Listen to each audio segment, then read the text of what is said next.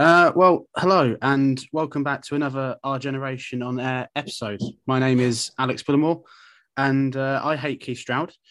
Today I'm joined by Dan Lambert, who also hates Keith Stroud, and Micah Chadley, who I believe also hates Keith Stroud. And joining us for the first time, also with a strong dislike for Keith Stroud, is Cam Anderson Jones. Guys, welcome. How are we all feeling today? I hate Keith Stroud. yeah, it was a rocky night, wasn't it? Um, I think that uh, I don't think anyone got a good night's sleep. Let's be honest, and I think we were all thinking of Keith Stroud. So um, yeah, that's all I want to say. Yeah. So um, if you listeners can't tell, we're all still crying, wounded, bruised, and utterly despondent from our cock up against Sunderland last night. Um, so let's move on to the slightly less, I guess, disappointing loss to Peterborough at the weekend. Um, where where do we start here? Like usual story, really. Yeah, yeah, I think it is. I thought it was a bit of naivety. I've said it a few times um, in the group chat and whatever. Um, it just seems like sometimes, especially away at Peterborough, one point's better than none. Um, and we were pushing in it, pushing for it. Um, I think last year it was a similar situation. We always give ourselves a good account against top six sides, against against the sides that we're meant to lose against. We always do quite well against, and then, um, yeah, we play teams in the bottom three or, or teams that we're expected to beat, and they come and do us over. And to be honest, it was a carbon copy of Bristol City only what a month ago, uh, to be honest. And I just thought it was quite naive yet again. I mean, we started um, we started slow as well. Um, I think they had disallowed goal in like the fourth or fifth minute from a corner. I, I, I missed the goal, but apparently someone who I know went said it uh, said it could have could have been a goal. But um, no, we just we just looked lackluster really. Uh, final ball wasn't there, and um, yeah, like like Cam said, it was just a carbon copy of Bristol City. The the team selection, um, I think the most controversial point from it was Willock not starting. Um, what, what what do we think about that? Do we think that because that we lack some sort of creativity? You know, they Willock and Chair link up really well um, when we're firing, and without him, did we just look a little bit weaker? Um, yeah, I'd I'd say so. I think the thing with playing two strikers is you've got to give them service, and we didn't we didn't give them much. So I think they Austin had that chance where he should have scored. I think Dykes had the the shot earlier, but we didn't give them too much service to to deal with. So that could be to do with Willock. But um, yeah, I think it, it pays off if if we went on and beat uh, Sunderland, which I'll talk about. But it, it, the, the, the decision didn't pay off at all. Micah, what do you think? Um, I've got to be honest. I only caught the second half of this one, um, but I think that the word is naivety. Really, um, I just think there was also a little bit of an element of it kind of seemed like everybody from the players to the fans to the staff thought the game was won before we even played it. Um, and I mean, you know, I don't think it's too much for the fans to think that we should be able to beat Peterborough United away from home. But that sort of mentality it just can't bleed down to the players in essence, because once you go into a game thinking it's won, you're on the back foot already. I'm not sure if that was the case. Like I said, I missed the first half. But in the second half, it seemed very, especially after the goal went in, it seemed very much like, oh, you know, we're going to win this now. Like, let's just go through the motions a little bit. And that's when things started going wrong, really. Um, that's how I saw it anyway. Yeah. Uh, Cam, you're a Willock super fan. What did you think of the selection prior to the match? Um, I, I mean, he's not going to start every game, is he? Like, Chair's not going to start every game. Willock's not going to start every game. We've already seen that the strikers are going to be rotated. So, I mean, it was going to happen at some point, but I'm just not sure that was quite the right game for it, to be honest. Um, he's he is our main creative outlet. I mean, Chair as well, but Willock and Chair together, they kind of come as a pair these days. Um, and yeah, I, I wasn't a fan personally of starting uh, Charlie Austin. Um, but yeah, I thought maybe we'd have enough. I thought the balance was quite good uh, on the left and the right with McCallum and Adomah that could potentially make up for it. But um, yeah, there was still a big void when when Willock was there. And to be honest, I think it now shows how how important he is to the team now. Yeah, I mean, if he was to, if Warburton was to rotate like a key player like him, um, you know, I, I'd want want both of them, Chair and Willock, starting every game. But you know, with the fact that the EFL have handed us a horrible fixture schedule this week. You know, with the game on Sky on Friday against Forest. Obviously, we had okay. Sunderland last night. Not so. Again, this comes back to I guess the naivety, but would was this not the best time with the fact that we were playing a team that had only just come up? You know, is this a team that we really should be beating? I think regard?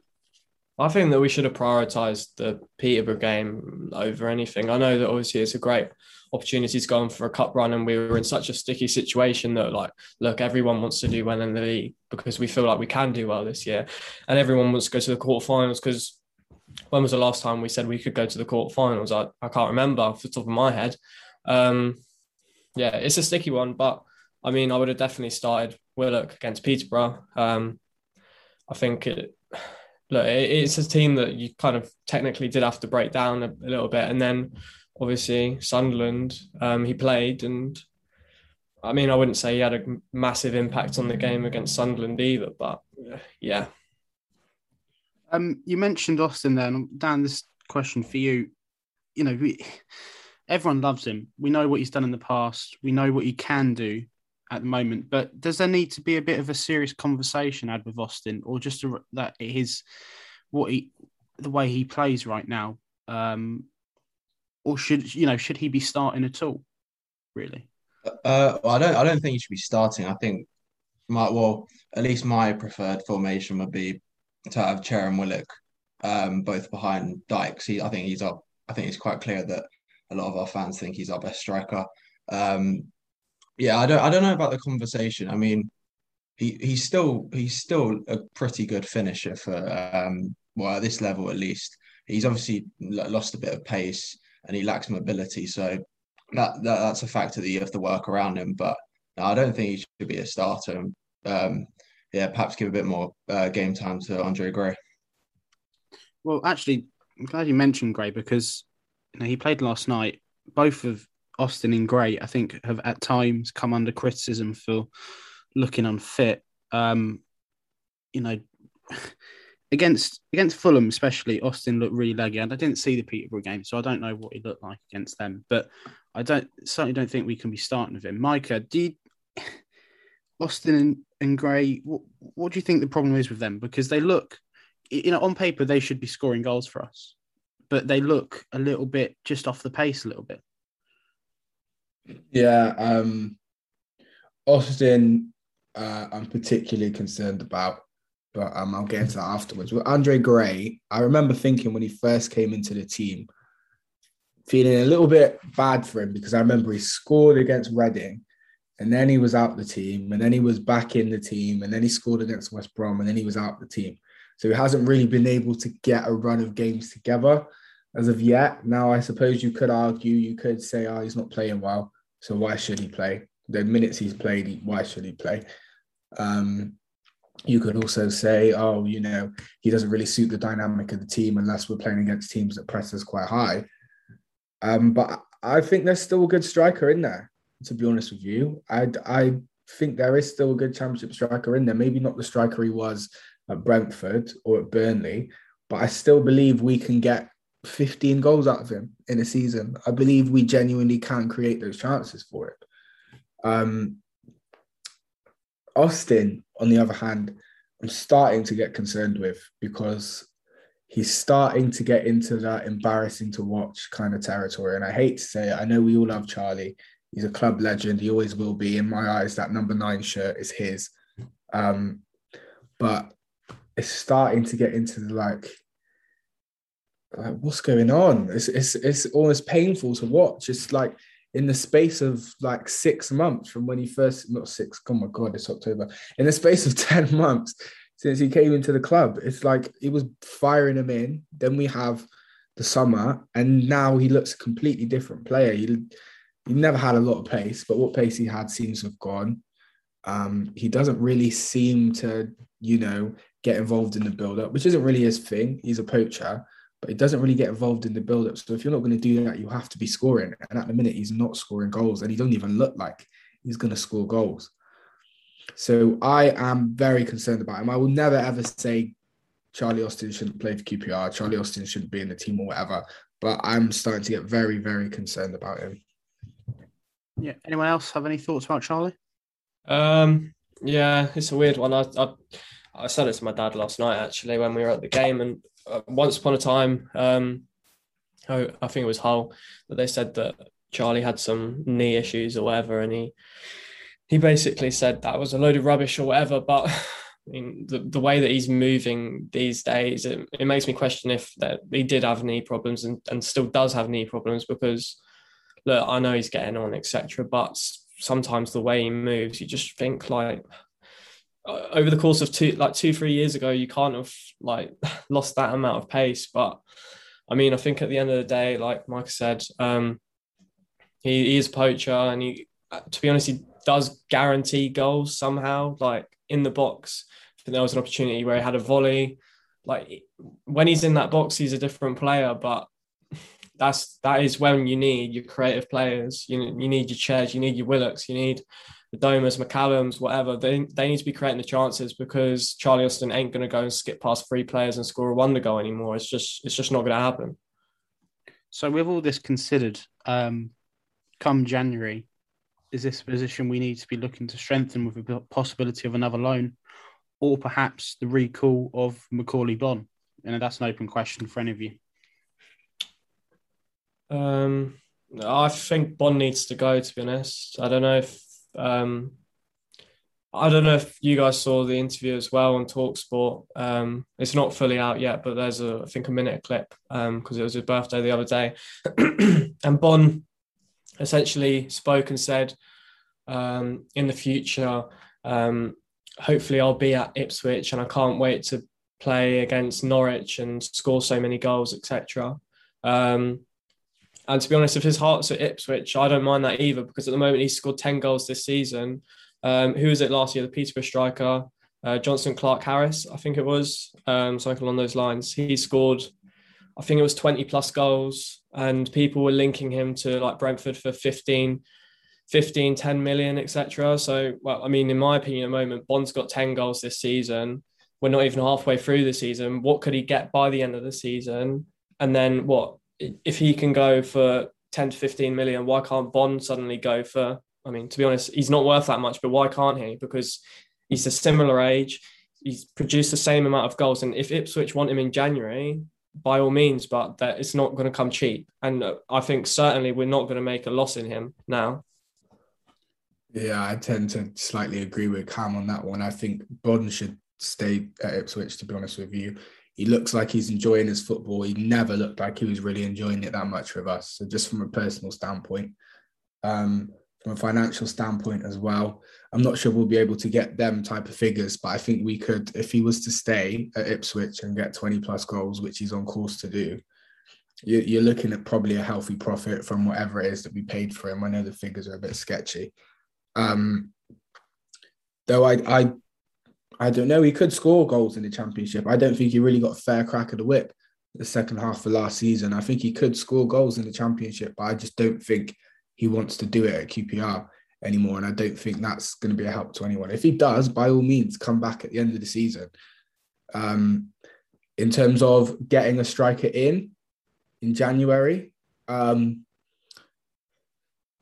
it's a tough one. It is a tough one. I wouldn't be totally against it, but I think we do need to have one eye on. Obviously, we've got Charlie Kelman out on loan. I know he's not really banging them in at the moment, but we need to keep an eye on his development.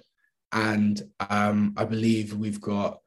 I've completely forgotten his name, even though I bang on about him all the time on loan at Torquay. Sinclair Armstrong. Armstrong. Sinclair Armstrong. Sinclair Armstrong, yeah, and he scored He on did his debut. yeah. Yeah, got He man of the got glowing reviews from Torquay fans. Apparently, like pace, strength, everything.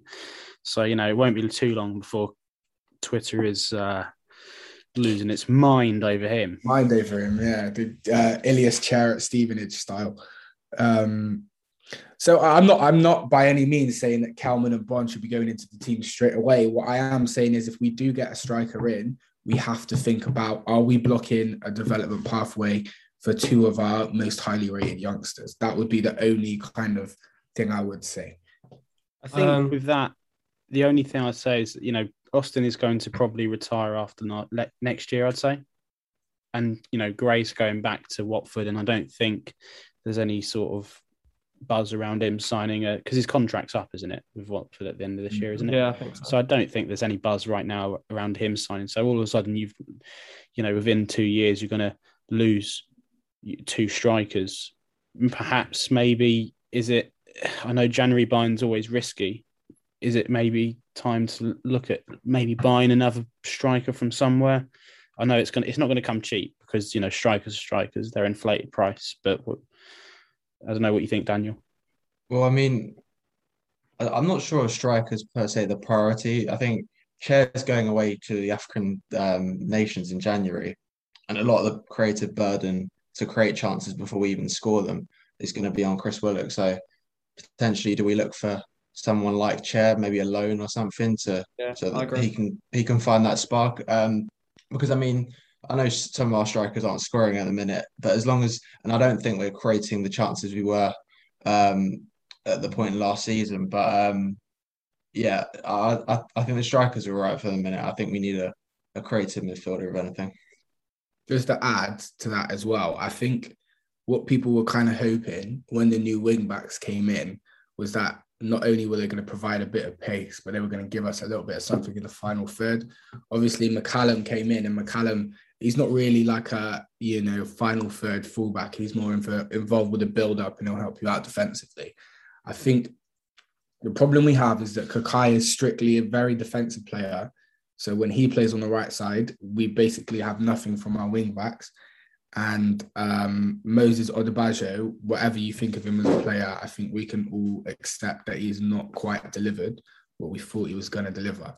So at the minute, we've got Adomah playing right wing back, 34 years old, however he is. You can't do that week in, week out. Although we do look better with him at right wing back, he obviously can't do that week in, week out. So we have to consider is is the striker the most important thing, or is the most important thing, like Dan said, getting creating chances, scoring for our strikers? Yeah. Is it a creative midfielder? Is it a wing back? You know, is it a defensive midfielder? I'm not entirely sure. Um, I think Dan's right. I'm not entirely sure striker is the top priority right now. I think um also just on the wing back, I think quickly, I think we've missed we've missed clearly missed um Wallace going forward into the final third is delivery.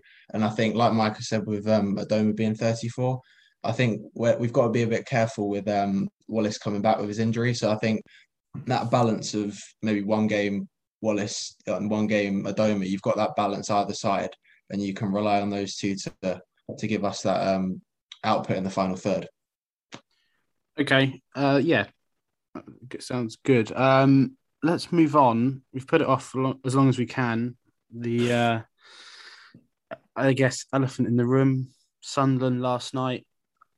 It's the reason why most of the fan base is all pretty despondent today. And it was just, it was just awful. Like, it wasn't, it, not in the sense of like a performance. I don't think we were absolutely terrible performance wise. It wasn't our best but to lose in that manner, it's just sickening, isn't it?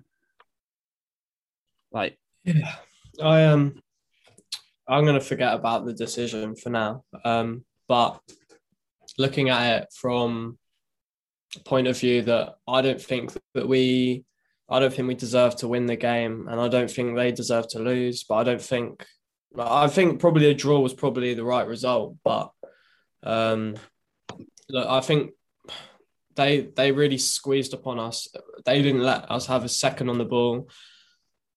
I didn't expect it from Sunderland to be honest, but they did press us, um, and we literally had no options. We we hung around with the ball with, with De Wijs or Dickey or Barbet, and then quickly go back to Dieng, and then it was a hopeless flick for well, it wasn't hopeless. I thought uh, Dyke's hold up play was as good as what he could kind of provide. To be honest, um, they were Chair and Willock were so deep that they couldn't really run off him, and it was just Gray running about a little bit. Um, I don't think I don't think we were good. I don't think they were anything special either. Um, I think that the five back played into their hands, to be honest, because it looked, I don't know what they actually did line up with, but they it looked like they were playing a 4 2 3 1 or like 4 3 3 or something like that. But anyway, the wingers were basically in this really awkward space between the centre backs and the wing backs that, I mean, especially down the right hand side, in my opinion, like Kakay was caught out of position. He didn't know if to go with the winger. Then Dickie would be one on one. And I mean, for the first half, their left winger, I can't say his name, was uh, having an absolute field day. I mean, it kind of it kind of fell down to the system itself. I mean, when we saw the lineups, it was like everyone was saying how much running a, a Luke Amos is going to have to do. It looked from from my point of view. I mean, I wasn't at the game, but it looked like it was very much a, a different QPR in the sense that we were a lot more direct, a lot more long balls. There was no, like Cam said, there was no there was no clean build ups with midfield options. It was very, it felt very hit and hope a lot of the time to to Lyndon Dykes, and uh, there was no runners off. Yeah, it just it just seemed we seemed second best for some of the some of the game at least. The thing that infuriates me there is that me and my dad watching the Fulham game, were watching us trying time after time after time to play out from the back, and Fulham had us on toast the whole game. We couldn't, we you know, it was the same old story of the defenders would try and pass out, but there'd be nothing on because Fulham were playing really well. Okay, they shut us down, whatever but we were so reluctant we wouldn't hit it long. We wouldn't even consider hitting it up to Austin just once because he's not the biggest striker, but he can win the ball in the air. And it, we never did it. And then last night it's long ball, long ball, long ball because again, there's no movement, there's nothing there. I mean, Amos was kind of. There's been a couple of times where Warburton in his team selections and his substitutions has thrown certain individual players to the wolves. I'm thinking sort of Dozzell and uh, Thomas against uh, Barnsley and you know to a certain extent Johansen against Fulham taking off Dom Ball to leave just Johansen to try and deal with two fantastic midfielders himself. Like it, it just wasn't. It just leaves leaves Amos with so much to do, and it's never going to actually work because when he came on against, was it oh, who was it when it Amos came off the bench the other day? It was Blackburn. Was it Blackburn? Blackburn. Yeah, he was when he was on with ball, he was pressing he was energetic and he was winning the ball back. Not everything went right, but he put, he, you know, he put a bit of pressure on Blackburn, and he, he was a lot higher up the pitch as well, yeah. because Ball was next to him sitting there, and then obviously last night he was like the anchor. He he was like Ball. He uh he had to sit and protect the back. Well, yeah, because like Chair would come back event sometimes, but Chair you want you don't want Chair in that position. No. You want him further forward. Like you said, no. Willock and Chair were too deep. So it was just Dykes and Ch- and Gray at times up top. Um, I did think Amos did the role. It was an admirable performance. It, it was, you know, it wasn't the worst performance. Like he he, he worked he really hard, and it's disappointing because he is showing sort of a little bit of the form of why Warburton rates him so highly when other people and you know myself included two years ago sort of like this kid just isn't quite there. I don't quite get it. But he's showing it now. But he wasn't given the opportunity, a fair chance to actually affect the game. Um, yeah, it's interesting, isn't it, with Amos because I think since he's come back, he's only really had short cameo. I think this is his is this his first start, if I'm remembering correctly. So this is his first start in his cameos. I feel like he hasn't skipped a beat yet. Like you can. Do you not think he's better coming off the bench as an impact with those fresh legs, high energy pressing? I don't know. It's interesting you said that about his pressing because I was thinking before the pod yesterday. Obviously, our issue seems to be that we just cannot press, and I think at times last season we were looking right in a four-two-three-one when he was like yeah. the, the, quote unquote pressing number ten. So I, I, wonder if Warburton's considering maybe playing him higher up the pitch. I'd like to try it. To be yeah, honest, I'm, I'm, um, yeah. I mean, if it's the three-four-two-one where we have like Chair and Willock, if Willock has to sit a game out or Chair has to sit a game out, you could try Amos up there. Do you know yeah. what I mean? Because Dykes will press, um, Amos will press. Willock's not an amazing presser, but he'll, he'll do it for the team. So I think if you've got pressing from the front, who was somebody on Sky Sports was talking about um, Ronaldo. If Ronaldo would press, it encourage the rest of the front three to press. I don't know if that's necessarily true, but I think there is an element of truth in it where if you are pressing from the front, it does it does encourage the players behind you to press. I think as well, Steph Steph is a really good presser as well. Um, but if he's if he's next to Willock and Cherry, can't go and press. I think if you who was it last season, uh, home against Bournemouth, Steph he scored. He scored. Yeah, he, he, scored off the pressure. Yeah, exactly. I think Steph. I mean, he's he's not in his prime years. Let's be honest, but he he still likes to press, get on the front foot. Um, and I think he could be like an attacking asset as well. And I'd really, I'd like us to try a four four two three one again or something like that. And I mean, coming off the bench as well, I've always been impressed with Duke McKenna so far, and I don't see why he can't mm. come on and be one of those forward three players. Mm. I think I like just, good that you mentioned the formation there because one of the questions I was going to ask later on was, do we think that to get something just a little bit for, a, you know, just change it a little bit for now just see what something different works. Because I was thinking, I had a lot of time to myself at work today, so I was sort of mapping out out formations and stuff like that. And if you had like a, a four at the back, choose whatever centre backs you want. I don't mind De Wijs, Barbet, Dickie. They're all kind of the same. Yeah. Um, but the midfield of ball or field sitting as a holding defensive midfielder, just keep their job very simple. Ball's really good when he just wins the ball back and moves it on. Doesn't have to think about anything else and then Amos and Johansen in front of them. Chair and Willock wide players, I guess, but they've got the freedom to do essentially what they want and link mm-hmm. up on either side. Do we not think that would give a bit more balance? You've got the pressing, like we said, of Johansen and Amos. I, I, and then Dykes up front. I would just for a little bit because the whole point, the re, I don't really like the five at the back. I, I didn't. I hated it under Holloway. I don't understand why people love Shoek, to be honest, because he was very average. Like he just was. He was an average player. I don't get it. My only concern is that if I feel like in the summer we've recruited based on the five, yeah, uh, three, two, one, or the five back or whatever. We've got three, four good centre backs, etc., wing backs, etc. Um, we don't quite have the depth of the three behind, but I'm still I still want to use it. I think we've obviously got Chair, Willock, Stephen Duke McKenna, Adomah can play on the wing. I feel like we could say Amos can play in the 10. Let's not forget Dykes used to play left wing for Livingston. I'm not I'm not going to say I want to play him there, but he could do it. Um, I'm sure Gray can play on the wing. Like I'm not against trying it at all. Like I really do want to try it, but I feel I like in January I feel like in January as well, we'd have to go and recruit in one of those forward free areas. I think there's going to have to be some sort of recruitment anyway, but this is just, we said it before, Walton just gets a little bit stubborn with these sort of things. I think Mide as well. I, I never wanted Mide to go because I thought he was a good option. He's been injured though as well, though, hasn't he? He's so injury yeah. prone. You just can't mm-hmm. quite trust him.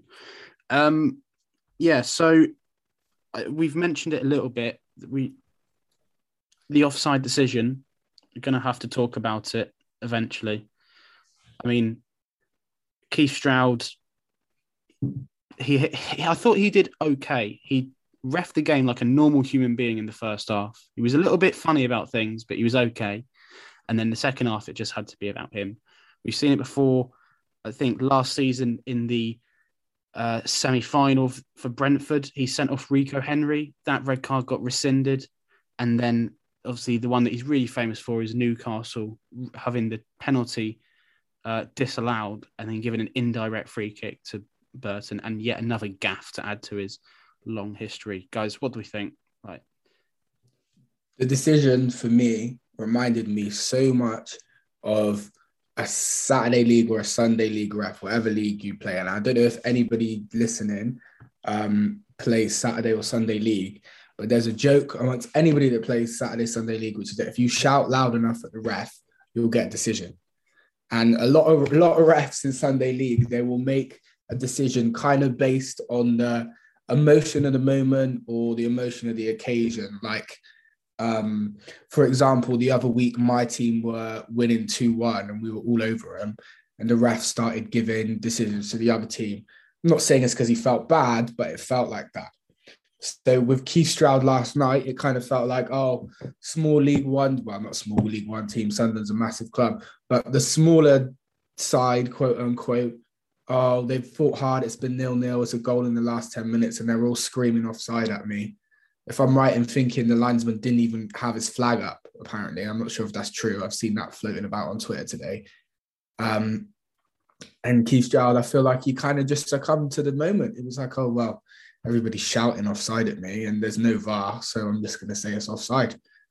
Um, the worst part for me, to be honest, is that um, it hit his arm. His arm was out here, and it's hit his arm. So if it's not offside, if it's offside, sorry, it's a penalty then, isn't it? So not that we'd want to be taking any penalties on last night's showing anyway, but that's a good point. Probably would have missed it anyway. Yeah, but it's it was just it's shambolic, and I mean, I'm not so I hate every week that championship fans always seem to be complaining about their ref. I hate that. I always feel like just play better.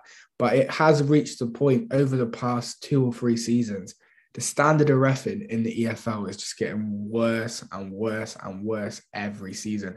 It's got to the point where I don't even like rely on refs to make the right decision anymore. It's just terrible, terrible at this point. Just it's just deflating, really. Um, I think Cam said it on the group chat yesterday about the VAR, about it split across the certain um, games. Obviously, it's only in the Prem- Premier League games. There's got, I think, there's got to be something uh, done about that because no, however bad um, Keith Stroud is officiating a live game, no one, no one's missing that as an offside call, um, and that would that would change the game completely. Um, yeah, it's just it's just deflating really, and like Mike said, it should have been a handball handball before before even the offside. So they've just got they've got two two two decisions wrong there. Uh, so moving on from the disappointment of Tuesday night, we have another game very quickly because you know Sky Sports on Friday evening. Um, for some reason, they think that we're a good watch right now. Not for QPR fans, at least, but for someone somewhere, they're going to enjoy watching us play Nottingham Forest. Apparently, uh, you know they they were. What do we think of them? They're receivers of another thrashing from Forest. So uh, sorry, from Fulham. So you know we've got something in common there. But what can we expect from them? Uh, to come in full of form, really. They, I think they've they've won six of their last eight games um, under Steve Cooper. Uh, I mean, I haven't caught them too um, too much, but um, I imagine they'll be similar to his Swansea side, well organised, um, hard to beat, and then they've got the likes of Zinchenko and um, Brennan Johnson uh, to provide the creativity, creativity and spark. Cam, what do you think of uh, Forest? Um, yeah, well, Steve Cooper's normally a bit of a well, from what I've seen uh, at Swansea and stuff, he's quite a defensive manager, but seems he's got a lot of attacking options at Forest with what Lolley, Zinchenko, Meite, um, yeah, Brennan Johnson. So, I mean, I think they could definitely pose us a lot, a few issues to be honest. But um, look, I think if we control the game, then um, I don't see why we can't win, and especially at home in front of our own fans. Yeah, um, I, I, just wanted to have a look at actually because we know know they've recently changed their manager, sacking Chris Chris Hughton and replacing, as you said, with Steve Cooper. So you know that in the last uh, couple of years since coming up uh, from League One in 2008, they've had I think 17 different managers, including you know Martin O'Neill, Karanka, our own Mark Warburton, Stuart Pearce, Billy Davies has been there twice, Alex McLeish, Sean O'Driscoll, Steve Cotterill, Rob Kelly, Steve McClaren, Billy Davies, and Colin Calderwood, um, Lamouchi as well, obviously. You know, they've tried pretty much everything, and yet they're still here in the championship with us. I mean, we've done, we've gone up, down, and been everywhere since then. Um, what is it going to take for Forest to actually get out of the league? Maybe another 20 footballers? Patience. Patience is always, well, it's not always rewarded in football, but listen, everybody's got their opinion on Forest. I've got to be honest, I think what they need to do is kind of a little bit of what we did, which is that just go away from this ridiculous transfer strategy of let's get the, the hottest thing in the championship. And if we can't get him, we'll get the second hottest. And if we can't get him, we'll get the third hottest, so on and so forth. Um, I have to say, I think the Steve Cooper appointment is a really, really, really good appointment. I'm actually surprised he went there. Um, I think that's a good appointment. I think if they just stick with him, allow him, you know, something might seem a stretch for Forest fans. Just allow him a couple windows to get the players that he wants in. I think it could be a really good team, to be honest with you. I really liked Steve Cooper at Swansea. I know his type of play isn't, you know, the most easy on the eye at all times, but um, I, th- I think this is a really good appointment for them. And I think if they just trust him, give him a bit of time, um, I think Forest could be a really good team in the years to come. I think, I think, they're, I think they're, sorry. sorry, um, I think they're taking that approach, aren't they? They got Dane Murphy in um, in the summer, the Barnsley CEO, and they're more into like the the analytics and recruitment, all that kind of stuff. So I think they will, I think they will give him time because I think apparently he came up on their their list of managers as like over overachieving at, um, at Swansea, so they clearly rate him highly. Well, Massively I think so, that's massively so.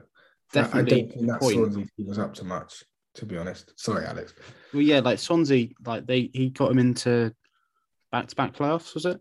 You know, Yeah. in the you know they were you know comfortably beaten in the final by Brentford um, last year, but like I said, that Swansea side wasn't exactly oozing quality. They relied heavily on Ayew, um, but he kind of made it work. I don't know what if that's a criticism or if that's you know credit to the man. Like you know he's re- you know, relying on one player that's obviously probably I don't know one step above the championship, and yet in the same and like I don't think Swansea fans were too disappointed to see him go. I don't know.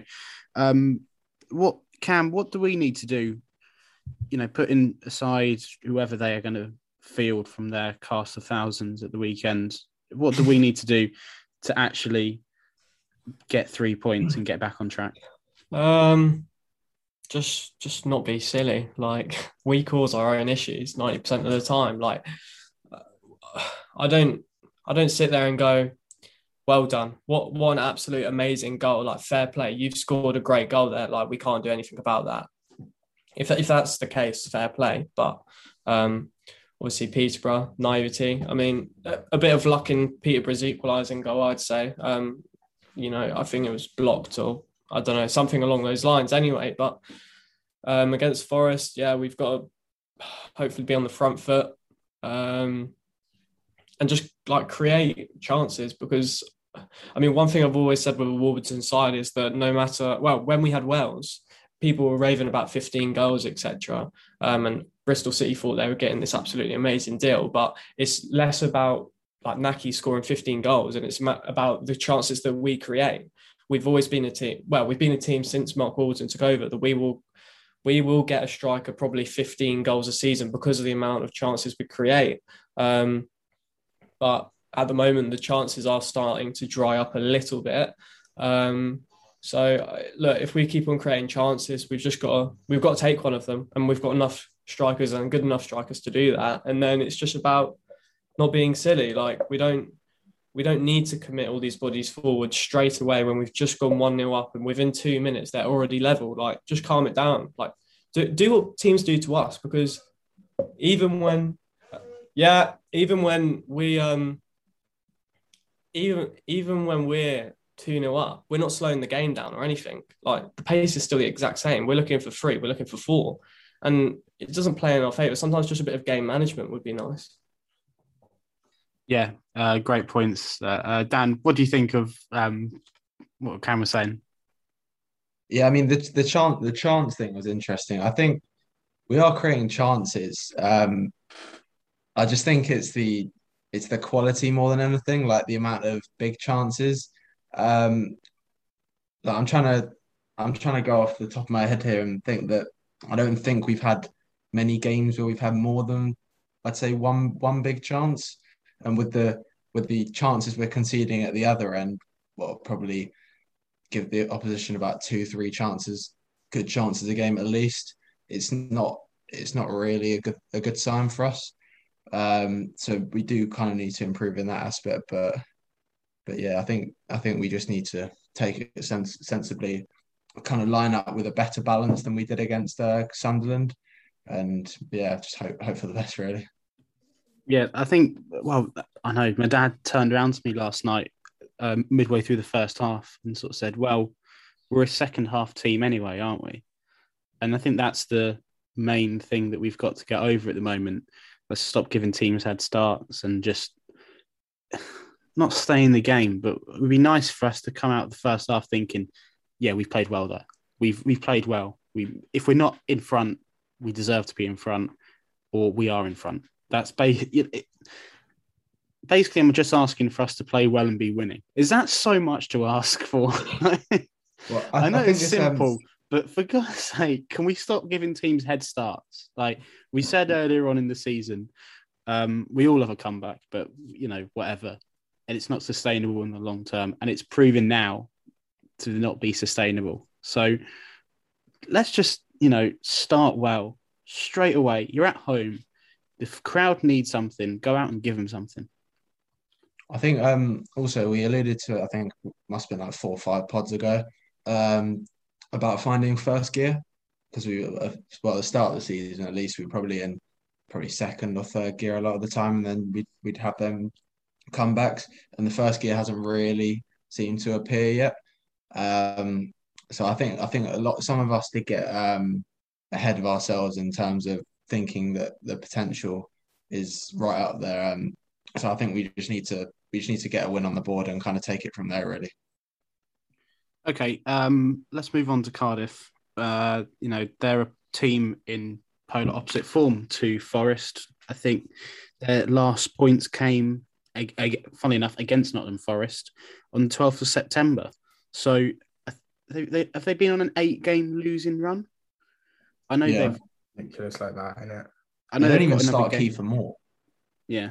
That's got- that's criminal in itself, really. That's crazy, isn't it? That is crazy. I mean, considering he bangs goals for Wales, like That he's doing- that. I'd I'd rank him as one of the better championship strikers in the, in the division on his day. yeah, well, Um, we wanted him before we went for Dykes. Sure, he is top three championship strikers for sure. Surely. Well, I think Wolves wanted him in the summer, but um, no, they just look. I remember watching the uh, the is it the South Wales derby? Someone, Yeah. the- well, the Welsh derby at least, um, against Don't Swansea. piss and- off a whole nation, please, Dan. no, no, I'm not. Please. No, There's other teams in Wales, and I'm sure they're no, fantastic. gonna, yeah, I'm sure. Cardiff and Swansea aren't everything. All right, well, we'll talk about Newport then if you want. Um, but yeah, no, they they look they just looked woeful for a minute one. They just they were they were sitting ridiculously deep. They were just I think they they expected um Kiefer Moore at one point to to take on three Swansea defenders in a one on one from about thirty yards out. It was it, they just looked like they had absolutely nothing going for them. Um, but obviously that's changed a bit now. They're going to probably well presumably get a new manager by the time we uh we face them, and then it will be all be rosy down there. Well, actually, um, I was having a look at the potential replacements for Cardiff, and it's the usual suspects with added Chris Wilder for effect. Um, but you know, like Jody Morris is quite heavily fancied. Chris Hughton is, you know, could go back in. Jody Morris, um, Craig Bellamy for some reason. Jesus. Uh, Michael Appleton, who always seems to just be in there, just Oh, he's- to he's sort a good make up the numbers. Like, I don't know, like at some There's point he'll get a talk of the- championship the- job. The But- Chelsea coach is the new Anthony Barry, Chelsea coach. He's the new favorite apparently out of nowhere. So Right. I follow a lot of Cardiff fans on Twitter, so they've all been discussing that all day. According to Wales Online, um, which you know, obviously a local newspaper-ish thing, Roy Keane was being considered as well. Jesus, they are scraping the bottom of the Um, barrel. well, just wait until is you Sa- hear is the Sam. Allardyce on that list? He's not. I think. I don't think he would take it personally. But uh, Paul Munster as well has also emerged as a contender, and Who? he is currently in charge of. And I'm going to attempt to say this: Bayer Ankara, who are top of the Indonesian league, and th- that's something I saw on Twitter from a. Uh, well, I don't know, respect to journalist, but he was certainly verified. So, and you know, when you're that is scraping the bottom of the barrel, isn't it? Like, but yeah, I think we mentioned eight games losing run. They have lost in recently to Coventry, Bournemouth, Blackburn, West Brom, Reading, Swansea, Fulham, and Middlesbrough. So you know, majority of the teams we have played against played well at times and beaten or drawn or whatever. Uh, the Blackburn loss was 5 1 and West Brom beaten 4 0. Some embarrassing results in there. Um, obviously, Middlesbrough defeat was one too far for Mick McCarthy. What can we expect? Do you think under from Cardiff? They're under the sort of part-time tenureship of Steve Morison and Tom Ramasut. Steve Morison, obviously the ex Millwall striker. What, what- Um, well, you kind of know what you're going to get because I mean, well, just li- well from the from the list of managers, they've got to be careful with what they recruit anyway because they've recruited this side for Mick McCarthy. They've built this direct um, kind of long ball style. They've got the likes of um, Ryan Giles, who we've played against many times last season. I think it was Rotherham and Coventry had loans out, and he's a very good crosser of the ball. Um, you know, they've got the um, sweeper striker Aden Flint. Um, you know, you got you know what that you're going to get Sweeper with Cardiff. and striker. I just I- realised I- I- that came out- Oh my god! That came that came out wrong. That came out I, wrong. no, but it, you're you're true. It's true though. He's their top goal scorer. He's got four goals, I think. Is he their top scorer? Yeah. Jesus. Yeah. Um, It's not But the yeah. first time he's been at a club and he's been top scorer this early in the season. isn't he at? Bristol City? Yeah, it's ridiculous. I can't believe Yeah. it. I think what is he doing at the back? Their second top goal scorer might actually be their other centre back as well, because Oh, Keith Moore has only got one goal. Yeah, One no, he hasn't started sixteen appearances. Well, they've got they've got two strike decent strikers to be fair, in James Collins and Keith Moore. But I think the one the one big thing I'd say ahead of this game is we don't want to go one 0 down against them, regardless of their form, because you know what you're going to get. They're going to sit back. They're going to be hard to break, and we've not exactly been, I don't know, eye catching against some of the low blocks um, this season, especially when I said uh, um, a minute ago about our chance creation being a bit a bit down. So that's one thing we can't start the game sloppy. We can't we can't be second to the balls and stuff like that. Micah, what are you expecting from this game? Uh, again, like Dan said, you've got to remember this is a team that has not only been recruiting for Mick McCarthy, but before that, they were recruiting for Neil Harris. And before that, they were recruiting for Neil Warnock.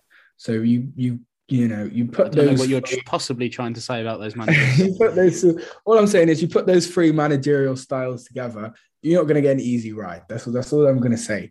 Um, but um, to be honest with you, I think this is a Cardiff squad. I don't want to say the term sleeping giant, but Cardiff City is a football club have been ready for the Premier League for seven, eight, nine years now. It's ridiculous that they'd had their one season there and it kind of all went wrong and they wore a red kit or whatever. But um, looking at their squad, I mean, Kiefer Moore, obviously, like we said, in my opinion, he's one of the best strikers in the championship. Aden Flint, like we said, the guy has had a really good championship career. But there's other guys that have had good careers. Sean Morrison's had a good career. Leandro Bacuna, uh, Perry Ng from Crewe. I've always thought he was a good player. Um, you know, it's a junior Hoilett still there, I believe. Obviously, Alex Smithies, our old keeper. It's a good squad down there. It's a good squad down there. So you know, it might just be wa- waiting for the right person to make them come alive. I doubt it will be whoever their caretaker manager is, but it could be. You know, um, hopefully not. Hopefully not in time for our game anyway. Um, I don't think it's going to be easy, even with their um, even with their lack of foot. I've just seen they've got Marlon Pack as well. So you know, it's not going to be easy. It's a decent squad down there, and they're all going to be very desperate to impress whoever the new manager is going to be. So um, it's going to be a tough game, tough, tough game that you don't want to go one 0 down in, like Dan said. Yeah, um, in their run of eight losses, they conceded 19 goals and only put one in, and obviously that was against Blackburn in the five-one defeat. So We're They've even got a worse basically. defensive record than us. Yeah, it is, is it was shocking, isn't it? If you've got a worse one than us, um, I, I just want to sort of like run a parallel to sort of last season when we were coming out of a bit of a rut and things have started to change. Willock scored one 0 away Tuesday or Wednesday night in Cardiff, and you know it wasn't all rosy from that point, but things started to change, things improved, and then January came along and whatever, yada yada yada. This is a similar game to that. I'm not going to say it's like make or break for the season, but we saw off Neil Harris, and after that game, he was sacked. They're looking for a new manager at this point. Will they have like a sort of strong identity? Will they have a good idea of how they're meant to be playing? I don't know by this point, but they're a team in horrible form. And if there's ever a time for QPR to be so not QPR. It's right now. And just get the job done. Because I think we don't need I mean, it'd be lovely. It'd be because, you know, I'm going to the game. Mike, I think you're going to the game as well. Yeah. Making a long journey down there to Cardiff with my mate. I don't want to drive down there, show him QPR, and be completely embarrassed. Um, you know, I don't want it to be a wasted journey. I want us to win the game firstly, but we don't need to win it massively comfortably. We just need to get points on the board again. Forget this week, forget Peterborough, forget Sunderland. Hopefully, we'd have got a point or, or something, or win against Forest, something positive at least, so that there's a little bit more energy around the group. And we just need to get going again because it feels like it's gone a little bit stale. And I don't care how we do it, we just got to get a win, and there has to be confidence going through that side again. Um, we've already kind of discussed a little bit of sort of team selection, but it has been a very busy week with Forest in mind. Do you think the likes of Adomah is going to be playing? I can pretty much guarantee that Johansen will probably play unless he's suspended or injured. You know, um, it's hard to guess what we're going to actually play in this game because it's two games on. But who would you expect to be seeing next Wednesday? Um, well, like you said, it's a tough one. I think I, I have a feeling that despite Cardiff's form and despite them probably up for it, I think we could use that as an opportunity to go for the formation we did against Sunderland, a bit a bit more attacking. I personally wouldn't do that. I, I'd prefer the balance, but it's kind of the game that for Warburton kind of screams that he's going to try and attack them pretty pretty hard. Um, so what the strike? I mean, the strikers. It's hard to tell the strikers, but obviously you got the likes of Chair Willock. Probably, probably won't be Adomah if he's playing Friday. Um, well, he probably will play Friday, but um, yeah. So there'll be. I imagine there'll be a little bit of rotation. Not probably not as much as I expect because it's a Friday night game rather than a Saturday. Um, but yeah, I'd, I'd have a feeling that he might go for the the the, the all out attack kind of form system at least. Micah, what do you want to see against Cardiff? Um, not sure where his fitness is at. I'd like to see Amos, to be honest with you. Um, I'd like to see what um, Amos can do next to Johansen. Um, again, it'd be it'd be a bit harsh on Ball, I imagine. But I, I don't know. I quite, quite like to see. I like the energy that he's brought to our team. I think he would help us press. Um, the, the real question for me, I think the, the back three obviously picks itself, and the wing backs, rightly or wrongly, with the situation we have at the moment, kind of pick themselves. It's, it's more the, the striker situation in it. That's the big question. Um, I think Austin plays better in a two, but we play better with a one, if that makes sense. Um, I think playing with one up front as well kind of facilitates Chair and Willock to kind of be free and do whatever they want in behind. Um, so I would start. I would probably start with Dykes, Chair, and Willock in behind. Um, I would go with Johansen next to Amos. Um, just be- just because I think we play so much better when we speed up our passing. I think in the second half of Blackburn the other week, the first half was so slow and lethargic and sluggish, and Blackburn weren't offering anything, but it just they were happy with that. Whereas when we started speeding things up, I think it was when those um those came off at Amos. So much quicker, the intensity of our passing, the way we were moving off the ball was just so much quicker. So I think for that reason, I would like to see Amos start, but obviously I, I'm not sure where his fitness is at. So that is probably what I'd go with. Okay, fantastic. And just one last question, a generic one, kind of covering every game, really. Um, what is it that you think is going wrong right now? Is it, you know, are the squad tired? Is there too many fixtures at the moment? Are teams starting to work us out? Or perhaps is there still a bit of a hangover from getting battered by Fulham?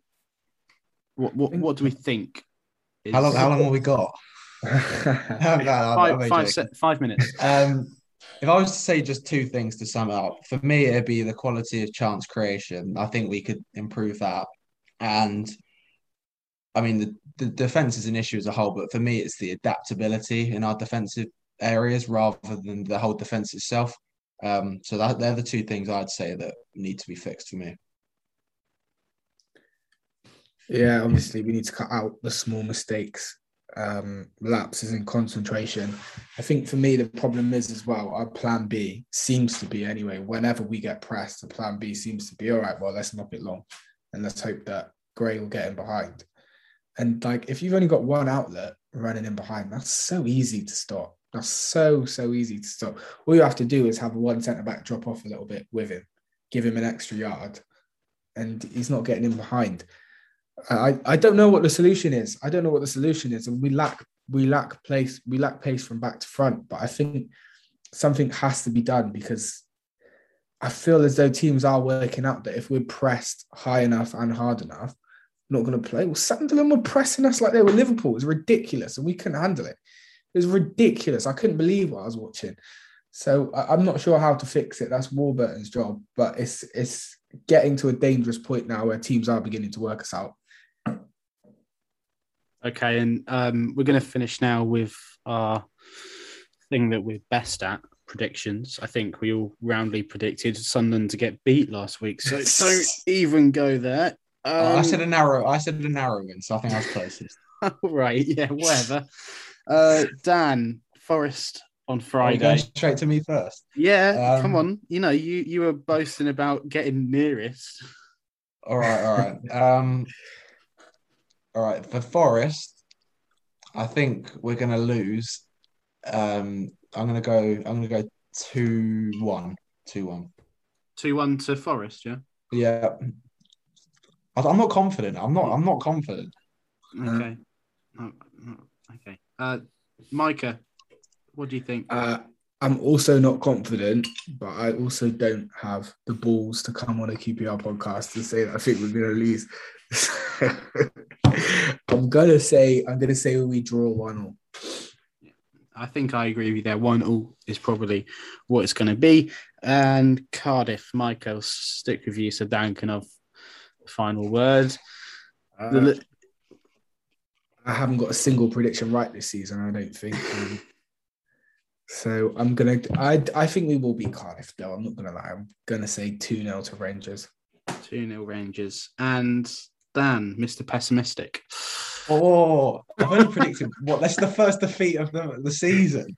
Um, I wish this would be the first defeat of the season. Then we would have a much happier podcast. Yeah. um, ooh, I'm gonna go for a. I'm gonna go three two win. no, you can't just. Just because I called you pessimistic. No, no. I think we're gonna. I think it's gonna be an end to end game. I think it's gonna surprise us. Um, no, I, I probably would have gone for a draw, but I'll, I'll go for a win this time. I'll throw my Who's neck on the scoring? line either way. Who's scoring for Cardiff? Is it Aden Flint and Sean? No, it's, it's a it's a Kiefer Moore double. Oh god, yeah, that would happen to us, wouldn't it? You got one goal all season, he gets a brace against us. Yeah, uh, I'm going to say 1 0. Uh, as I said, I'm drawing parallels to that win last season that's going to boost our confidence and push us on to Have you got faith in a clean sheet? Clean sheet against a side that scored one in eight games. That, that's just written in the Yeah. stars, isn't it? I can't lie. If, if- if we're ever going to get a clean sheet, it's going to have to be Cardiff, isn't it it? has to be, doesn't it? just, just saying, it just has it has to be. Um, guys, thank you so much for coming on. It's uh, been a thoroughly enjoyable podcast, despite some pretty depressing uh, topics to cover. Obviously, thanks to Cam as well, but he had to disappear because you know I don't know if you heard his dad, but we'd like to welcome Cam's dad also onto the podcast. The more, the merrier. Um, yeah, that's everything for this week. So uh, please do all the things that you would normally do with your podcast. Follow us on Twitter at our Generation Net. I think we've also got a Instagram account by the same name. We've got YouTube interviews up, up currently. Um, follow, subscribe to us on Spotify. And uh, yeah, thank you very much for listening. And I hope next time we can come to you with a bit more positivity. So thanks, guys, for joining us, joining me, and we'll see you again soon.